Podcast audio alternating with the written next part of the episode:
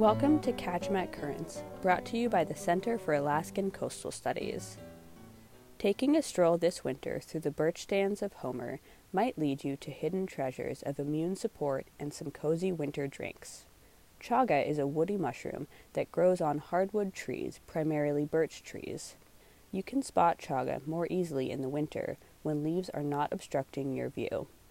Chaga looks like a black, charcoaly growth out of a wound in the side of the tree's trunk and is characterized by its orange, cork like interior.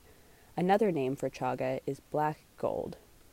This fungus has a parasitic relationship with its host tree. Its enzymes cause the decay of cellulose, hemicellulose, and lignin in the heartwood of the tree.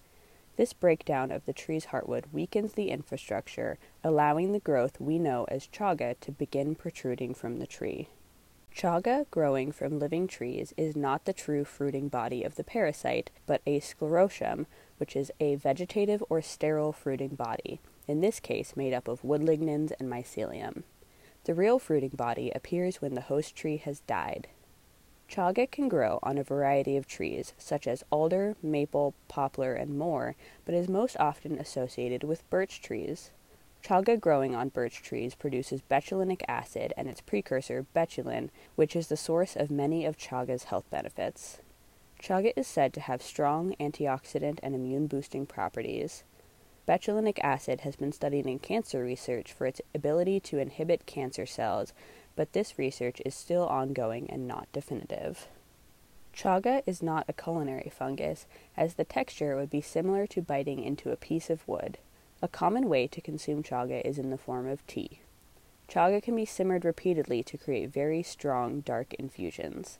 Its flavor is earthy and sometimes bitter and is often enjoyed alongside or as a substitute for coffee or black tea, although it does not contain caffeine. Chaga tea will contain water soluble compounds such as melanins, polyphenols, polysaccharides, and vitamins.